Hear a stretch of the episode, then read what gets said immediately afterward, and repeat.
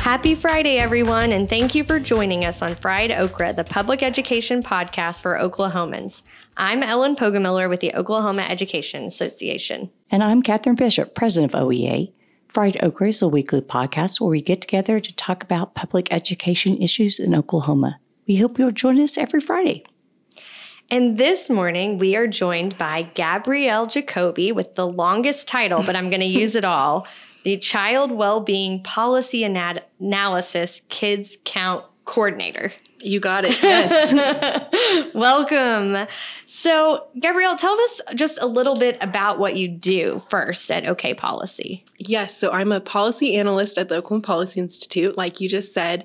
Um, and because I work on child well-being, that's so broad, which I really like because that means I get to work on, you know, healthcare issues that impact children, education that obviously impacts our kids, um, criminal justice, youth justice. So I get to have, you know, my hand in a little bit of a lot, um, which is really exciting, but also really important because there's so much that goes into child well-being. It's not just education. It's not you know it doesn't operate in any, any of those silos. So um, yeah just a little bit of everything.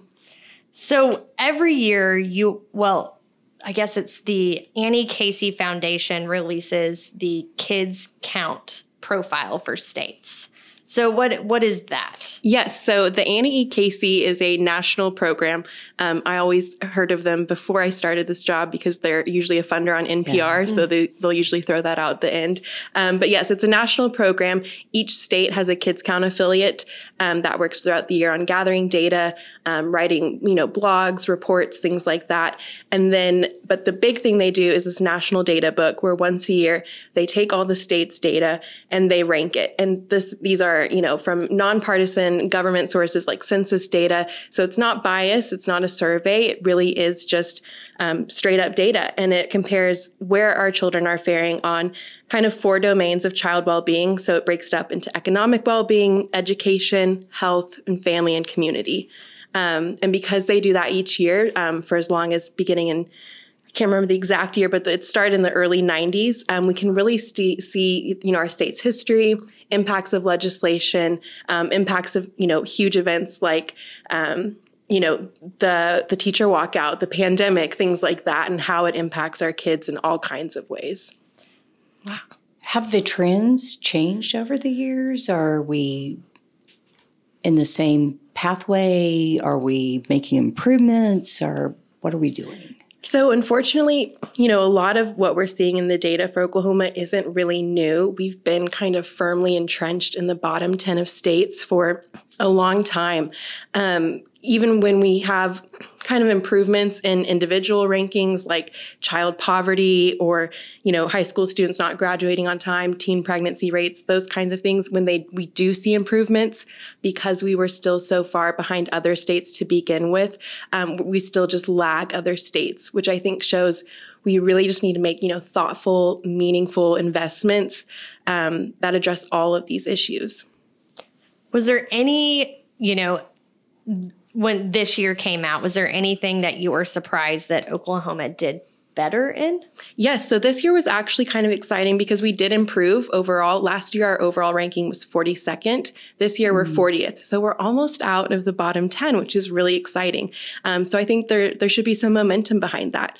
Um, when we break it up, because it does, um, you know, rank those four domains, economic well-being, we ranked 32nd. That's the only individual one we actually improved in. Um, we were 33rd last year. We're 32nd this year. And that was really largely driven by federal investments, um, you know, direct cash assistant, child tax credit, things like that, that um, really helped and supported families, stabilized them through all the craziness of COVID 19, the pandemic, you know, lost jobs, lost wages, all of that. So that was really, really critical.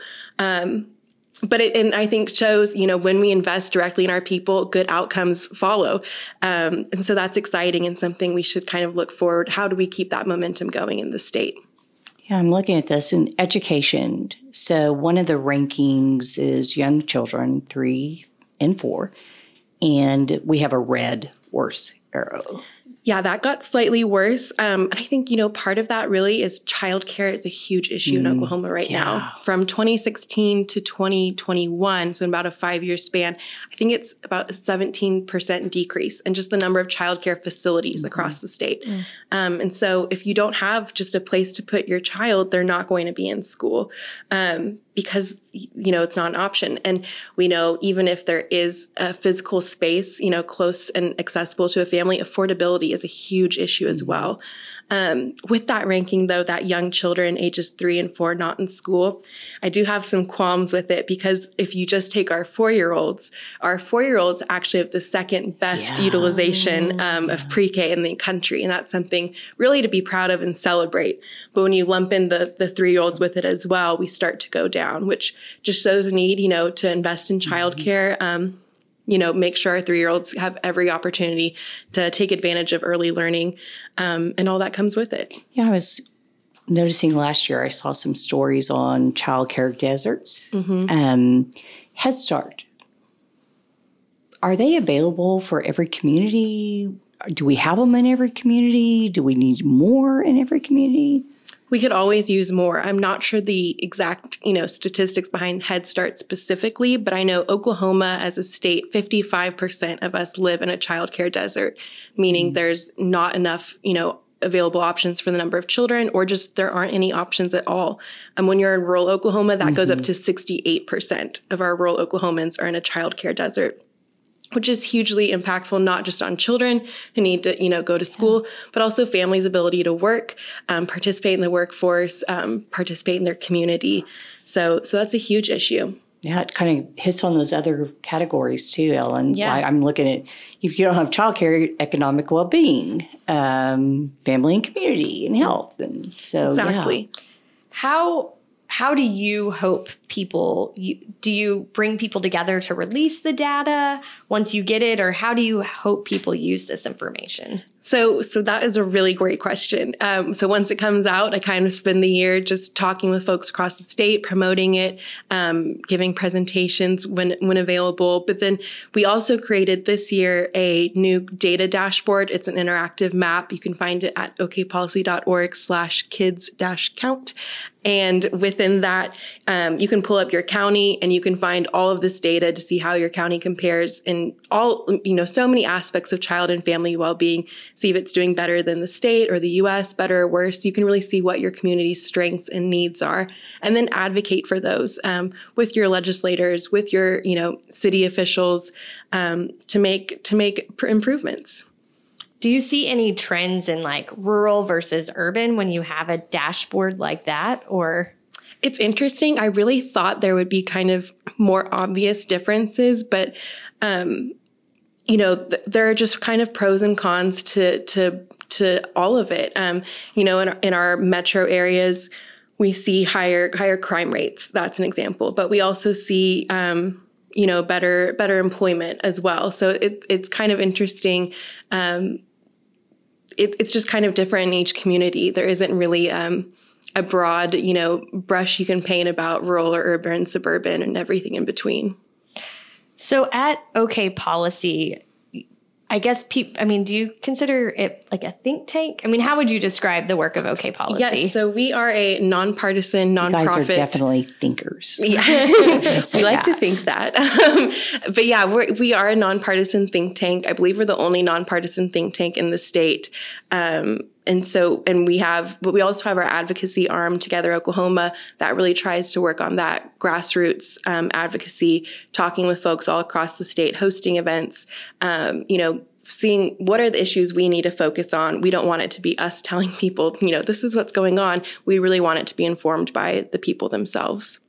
And so do do you all do work like once you get this data does that change the way you all think about what efforts you want to work on each year? Oh, absolutely. Because you can see, you know, where there's progress. We can find, you know, momentum there to keep building upon that. Um, where things have gotten worse, like with you brought up childcare, that's something we should really focus on. Um, and I think it sounds like with um, our legislature is taking an interest in that, so that's really great to hear. Um, but yeah, it absolutely informs what our needs are, what what progress we've made, and how we can keep going. So I'm looking at our health data, and one of the things that I notice is that the children without health insurance is actually improving. Yes. Um, so I really like talking about the health data, and I think it's important to note that all of this predates Medicaid expansion in our state. Oh. So Medicaid expansion went into effect July of 2021, so a little over a year. Already, we've seen huge gains in children's coverage. It just hasn't been reflected in this data yet, and so I'm really, really excited to see how you know all of these health indicators improve because of ripple effects. You know if if you know more parents gain coverage we're going to have improved birth outcomes. We're going to have fewer low birth weight babies. So that's an indicator that will improve. Um, we'll obviously have less children without health insurance because we know parents are more likely to enroll their children when they go to enroll themselves in healthcare um, and then even other things like about health that we, you know, outside of health, I mean that we don't even think of. Children poverty will go down because parents won't be financially devastated if they have a sick, you know, if they get sick or injured and they don't have insurance to take care of that. So I'm really, really excited to see, you know, in future years how this data just keeps getting better. Um, and so that's something something to be proud of in Oklahoma right now. So when so what is this data we're looking at if it doesn't reflect the expansion yet? So this is from 2020. Um, Okay. It's the latest census data. Because of the pandemic, there were just you know lags in reporting um, and getting to analyze all that data. So it is kind of behind um, what we usually would have, but. Um, but it, but it is the most recent and, and available census and American Community Survey data. So is that usually like a 2-year lag or that is it usually like a 1-year lag? I'm trying to remember now. Yeah. I think it. I think it is like. I think it is like a two year lag, but Uh-huh. it just um, so usually this report comes out in June, but this year it became out in August because of some of that um, just lag in data reporting. Well, that'll be interesting, I think, next year because of all the influx of federal money and Medicaid expansion. Like numbers could technically go up again next year. Oh, absolutely. optimistically reflecting those investments. Yes, and I think it'll be especially interesting um, when the data catches up with the pandemic to see how our education outcomes, um, what happens there, because we know the past two years has been really, really hard for children to stay and learn in school with closures, all those disruptions. So I think it'll be interesting to see how how our children respond to all those hardships. It is amazing to see looking at the, the data profile for Oklahoma, looking at economic well being, education, health, family and community. There's so much data here. How can you take this data and help possibly legislature or how can we use this to make it be a data driven decision? Yes. Well, I think data driven decisions are super important because, um, you know, especially with with child well-being we're all we all really care about kids. Parents especially care about their kids but we know there are um, you know vocal minorities people who are very vocal about certain issues but um, but they could be you know not the majority. Data will always show what the real picture is um, you know what's really going on in the state what's really going on with children and families and so it, it's kind of hard to ignore um, I think it's really important that we pair, you know, just data and numbers with lived experience to see how people, you know, um, you know how they're how they're being impacted by these numbers as well. But um, yeah, I, I think data driven decisions are, are super critical because it will affect, you know, what's actually going on in our state and the reality. Well, thank you so much for joining us, Gabrielle. It was really great to kind of break this down. Yeah, thank you so much for having me. Well, for this segment, it's just going to be me. Catherine Bishop, president of OEA. Ellen um, had a scheduling conflict, but I have with me here today the stupendous, outstanding Tyler Outlaw, LPO specialist. Tyler, thanks for coming in today. Thanks for having me. I always appreciate the opportunity to talk to you all about what's going on at the Capitol. You bet. It's October, whether it's October or in the spring, there are things happening at the Capitol. And so, especially in October, the fall, typically, um, is when interim studies come. So, you know, uh, we were just kind of chatting before we came on, and just not maybe everybody knows how interim studies work, eh, but even more importantly, who are the people that come in to talk? So, kind of give us the the basic schoolhouse rock how that happens. Yeah, and I appreciate the perspective of not knowing exactly how it works. I'm pretty new to this job, so I'm learning on the go as we as we do the, go through these interim studies. So essentially, what happens with an interim study is a member um, decides on a topic that they think uh, legislators need to maybe know more about, and they have to submit that topic and pitch a interim study uh, essentially to leadership in the body that they want to have the interim study heard in. So either the Senate or the House, and they have to get approved by leadership in the House or the Senate, that being um, the Speaker of the House and the House of Representatives or the uh, pro tem in the Senate, but also it has to be approved by uh, the chair of the mm, committee. Of that committee. Of that yeah. committee. And so once it gets approved, um, the member uh, who's leading the interim study has a lot of uh, freedom to mm. schedule speakers um, to educate the legislators uh, during the interim study. And that can be a really good thing. Mm-hmm. For example, last week when we were talking about community schools, um, we had a lot of perspectives uh, present at that interim study. So we got to hear from parents about community schools. We got to hear about community partners. We got to hear from the State Department about how their vision, kind of their vision for mm-hmm. community schools. So if you have a legislator that really wants to get into the nuts and bolts of a situation, you can get lots of great speakers.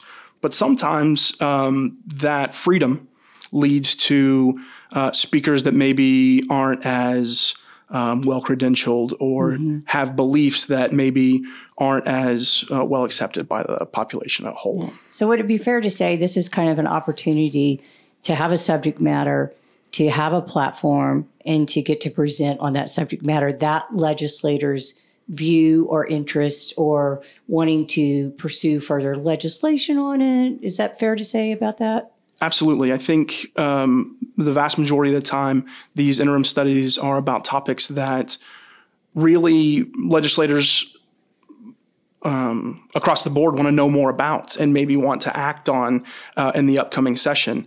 And that's largely a good thing. Yeah. But sometimes you have legislators who have an agenda. Yeah. And that agenda may not um, play well in Oklahoma, but it mm-hmm. might be something that plays well nationally. And they want to kind of bring attention to that within the state. And I think, um, again, the interim studies that I've been to for the for the last couple of weeks have largely been very educational, not just for legislators, but also for people like me who yeah. um, are kind of new to this job and are learning a lot about how this process works.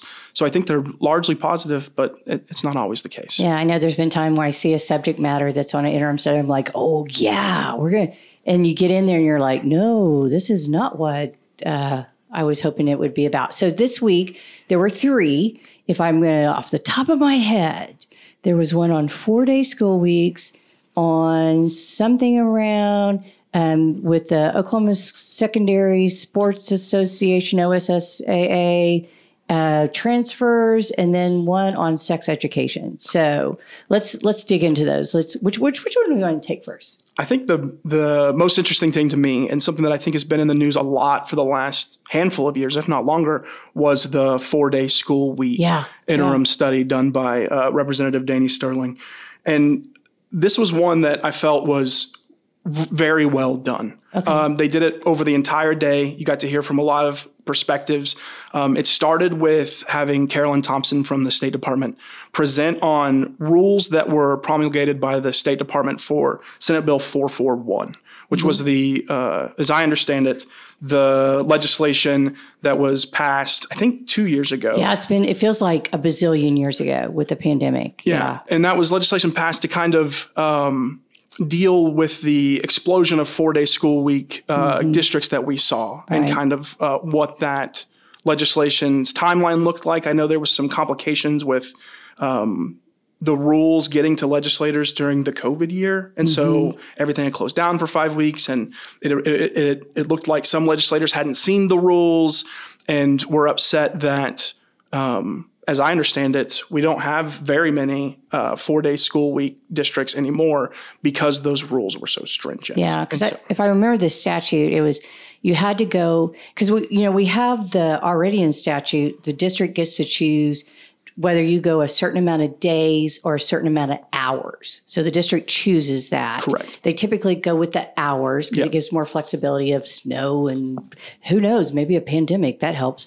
Um, but the they were they kind of gave guardrails because there was kind of was kind of loosey goosey out there. Yeah. So it was you had to go at least 165 days. You still had to go the 1080 hours. Yep. 165 days. And also in our in our in our ESSA plan, the LM, our Every Student Succeeds Act plan that Oklahoma submitted, if you were a D or an F, you could not be on a, a four day school week. So that that was already done way long before that statute. Correct. Right. Yeah. Okay. So what was the gist of this study? essentially the gist of that part was that um, districts felt like there was a waiver process that was put into this. And just a few months ago there were seven schools who went in front of the state board and argued hey we're not a drf school. We're meeting all the criteria that you said. Uh, we want to go under that 165 day threshold. And the state board uh, denied those waivers. And there was some um, there were some people that are upset about the state having these rules, people, the districts following these rules, and then um, it being denied anyways. And then later on, we heard from uh, a few people who were just presenting data, and I'm a data guy. Like I love looking into the numbers and seeing, Love you know, a good spreadsheet. Absolutely. I think it, it, it really is something that teachers were always examining like how are we doing with these students? So i think teachers like numbers. And so the next person they heard from was a woman named christina monaco and she's from the colorado state department of education. Hmm. And she presented data and this was eye-opening to me about how many schools they have a lot of schools in colorado especially rural colorado that are utilizing this four-day school week. And she presented some pretty good data saying one and this was backed up by the other researcher that we heard from afterwards uh, communities love this. Yeah. The communities that have these four day school weeks, parents and um, business, they love this four day school week. And that was, I heard that numerous times. Other things that they heard that I heard from this woman was uh, she presented a study in 2011, which she said this is an older study, but they looked at the difference between achievement between students who went to this four day school week districts and students who went to the five day school week districts. And the study said that there was largely no difference in their their learning um, over the course of, of, of the school year. Uh, interesting. Yeah. And the, finally, um, So was was Representative Sterling was he wanting to say with his interim study was he wanting because I always feel like there's a there's an outcome they want with Sure. this right? Was he wanting to say we need to be providing more exemptions to the law? Maybe the law is too restrictive on the 165 days? What do you, what do you think his intent was I think he, his his intent was pretty explicitly stated at the beginning. He wanted to present data that shows that four day school weeks can work for certain districts who want it. Yeah. He started off by saying, "Listen, I represent some very rural schools. He also uh, represents Norman North High School, like it's in his district. So he's got this." Wide range Yeah. of kind of rural and urban. And he started out saying, you know, this isn't going to work for Norman North. And, and we know that. We know that it's not going to work for everyone. But there are some schools in my district and, and statewide that um, this four day school week, week works. And we want to, that to remain an option and pushing it back to the local uh, school board to be able to make that decision with, like you mentioned earlier, some guardrails to ensure student success. okay And so the last speaker that spoke was also it was a representative Eddie Dempsey, who was a school board member in Southeast Oklahoma, and his school district um, adopted a four day school week, and he said similar things that. Uh, it saved his district money. He said in diesel cost for school buses alone, it saved him two hundred fifty thousand dollars. It helped with recruiting staff. That was another thing that was present throughout. Um, getting teachers that either have a four day work week contract or have a five day contract, but that fifth day is not with students. It's Right. it's grading. It's professional development. It's time to have those meetings that you have at seven o'clock in the morning uh, throughout the week. Right. Uh, so it helped with recruiting staff. And he said that absences in students, absences for students and teachers alike, went down because of this four day week. So it was it was a great yeah. well it'd be, be interesting to watch the legislative session to see if anything comes out of that I wouldn't I wouldn't be surprised if Yeah. we see something uh, come out of this one. Yeah. So then, let's. What are you going to ta- What are you going to tackle next? I, I think the the next one that I'd love to talk about is Rule Eight uh, in the OSSAA. um, manual, and they had They- an they interim have a study. manual? They have a manual. Yeah, and it's, it's Rule 8. Rule 8 is very controversial, according to a few speakers at this interim study. And I'll be honest with you, when I went in, I did a little research before. I have to know what Rule 8 is before I start taking notes on this. And Rule 8 essentially says that it's about transfers and it's about eligibility for sports specifically. Um, and so Rule 8 says that if you transfer schools after your freshman year, so in your freshman year, you establish residency Okay. at that district. Okay. And then because of the open transfer law, Yeah, that you can district go be- anywhere. Exactly. Yeah, yeah. But once you establish residency your freshman year, if you transfer again, you are ineligible for s- varsity sports only Okay. for one year. for one year, one calendar year. That's that's how they made Is it sound. a, Yep. like, oh, here's a tricky question. What if I transfer in January? Right. So is it until the next January? My my my interpretation of what they were saying was if you like had a bad football season and you transferred say in November, you can't play varsity football for that new school the following year. gotcha. So So it's like, ooh, yes. it's a full calendar year. And I think it's important to provide a little bit of context on this one. Um, we have this open transfer program. Right. And so that's making it confusing for parents because parents are saying, okay, the school, the state says I can move my student to any uh, school that's best for my student academically. But at the same time, I can't do that for my student in terms of what's best for him or her athletically. Right. And so I think that's causing some confusion. Yeah. Um, and then the other thing that kind of provides context for this situation is coaches and school districts are worried about great coaches recruiting all Yeah. of the good players Yeah. to, to certain schools, maybe within a- an urban district or uh, rural districts, picking from the districts around them to create these like. This sounds ridiculous to talk about an education uh, podcast, but super teams. yeah. no, it's real. uh, and it is it's real. It's And- even before, even before the open transfer, even before, like, okay, I'm old. Let's just put it out there on the plate. And I graduated high school over 40 years ago. I don't feel like it, but I did.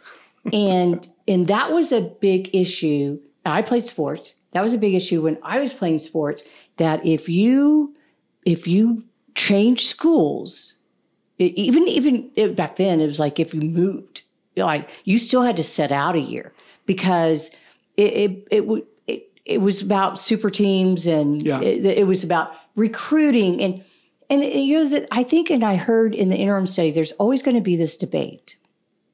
We it's kind of an ox.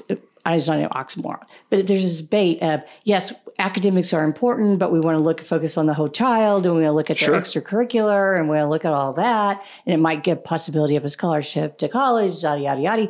But is it what are we in it for? Are we for their academics? Because that was kind of the impetus of the transfer, Sure.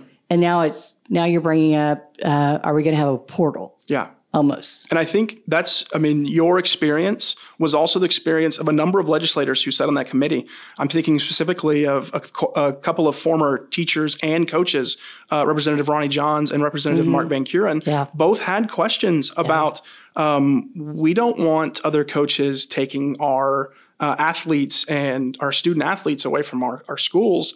Uh, so I think your concern from however long ago it was that you were in high school is is still a concern today from the people who are on the ground. I, I did while I was listening because I was listening online. I thought it was interesting that you brought up. So this only applies to sports. It doesn't apply to band. Yeah, and I was you have to set out band for a the year. the first the first speaker who actually talked at the interim study is a, a lawyer from I believe it was Idabel, and he does pro bono work, kind of fighting the OSSBA on or no, not the OSSBA, the OSSAA. Lots, yeah, messed that one up. Lots of acronyms. lots of acronyms.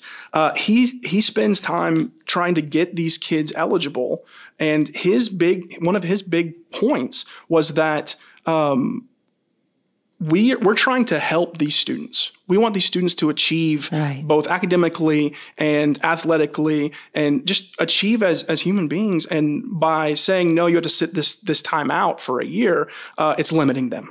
It's it's cutting them off from from the ability to access this education.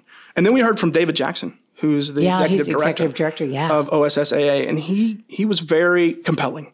Um, he talked about how the people who are on the staff at OSSAA and the people who make up the member schools, it's like mm-hmm. 400, I can't remember exactly the number is, but it's like 482 member schools. They're the ones best positioned to decide, you know, who is who should be eligible to play and who should be granted this waiver.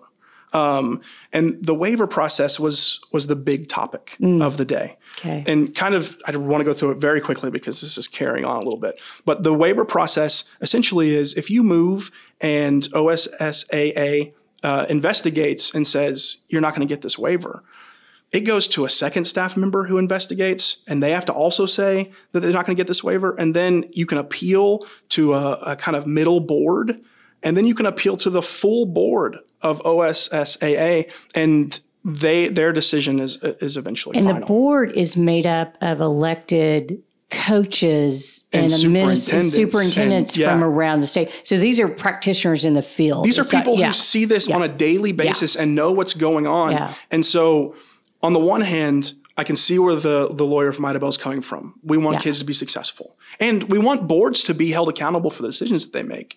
But on the other hand, um, it seems like the process that they have is, is, is a long process. It's not like one person decides and it's over.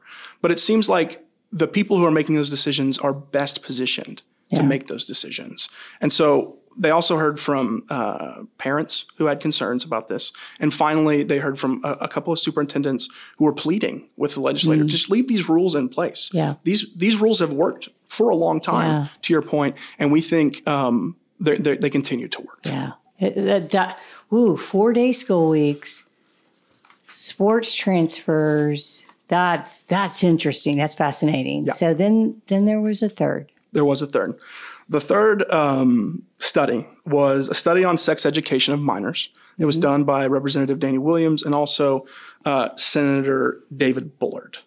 Um, I just want to start by saying that as a teacher, we're teachers.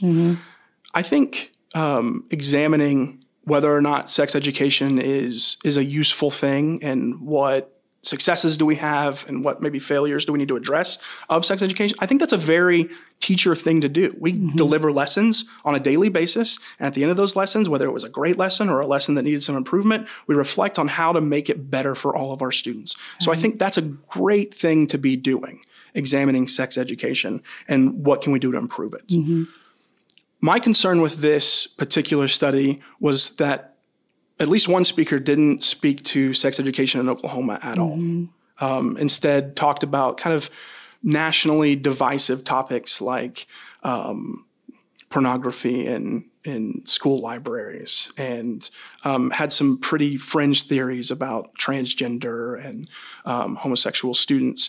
And so, I worry that we're we're having this study that, that that should be good, and it kind of got derailed by some things that could be harmful Yeah. to our students. Yeah. I was listening in on that, and I was very disheartened um, from the aspect that that a speaker was allowed to present a theory that was such on the fringe that it is harmful.